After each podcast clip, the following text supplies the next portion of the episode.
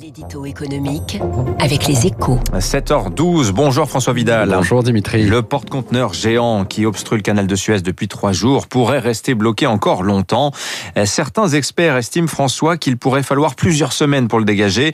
C'est une très mauvaise nouvelle pour le commerce mondial qui n'avait vraiment pas besoin de ça. Hein. Oui, une nouvelle preuve de la fragilité de notre modèle économique, Dimitri. Hein.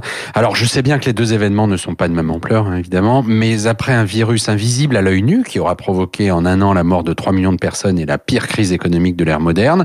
Voilà donc le coup de vent qui suffit à boucher l'artère la plus fréquentée du commerce mondial. C'est bien simple, hein, il ne pouvait pas y avoir pire endroit pour qu'un cargo long de 400 mètres et pesant plus de 200 000 tonnes s'échoue, puisque chaque jour, ce sont 10 milliards de dollars de marchandises qui passent entre le Sinaï et le désert égyptien, soit 10% des échanges mondiaux. Résultat, hier, près de 200 navires attendaient déjà aux deux embouchures, aux deux embouchures du canal. Et même s'il est toujours possible de dérouter les cargos venant d'Asie en contournant l'Afrique, il y aura forcément des répercussions sur l'approvisionnement de l'Europe et sur le prix des marchandises qui y arrivent. Alors c'est une contre-publicité redoutable pour la mondialisation, cette affaire. Oui, ou en, ou en tout cas la démonstration qu'il nous faut réviser d'urgence notre cartographie des risques en y intégrant les scénarios les plus improbables et les plus extrêmes et en cessant de considérer qu'il s'agit d'hypothèses d'école dont le coût potentiel ne doit pas influer sur nos choix.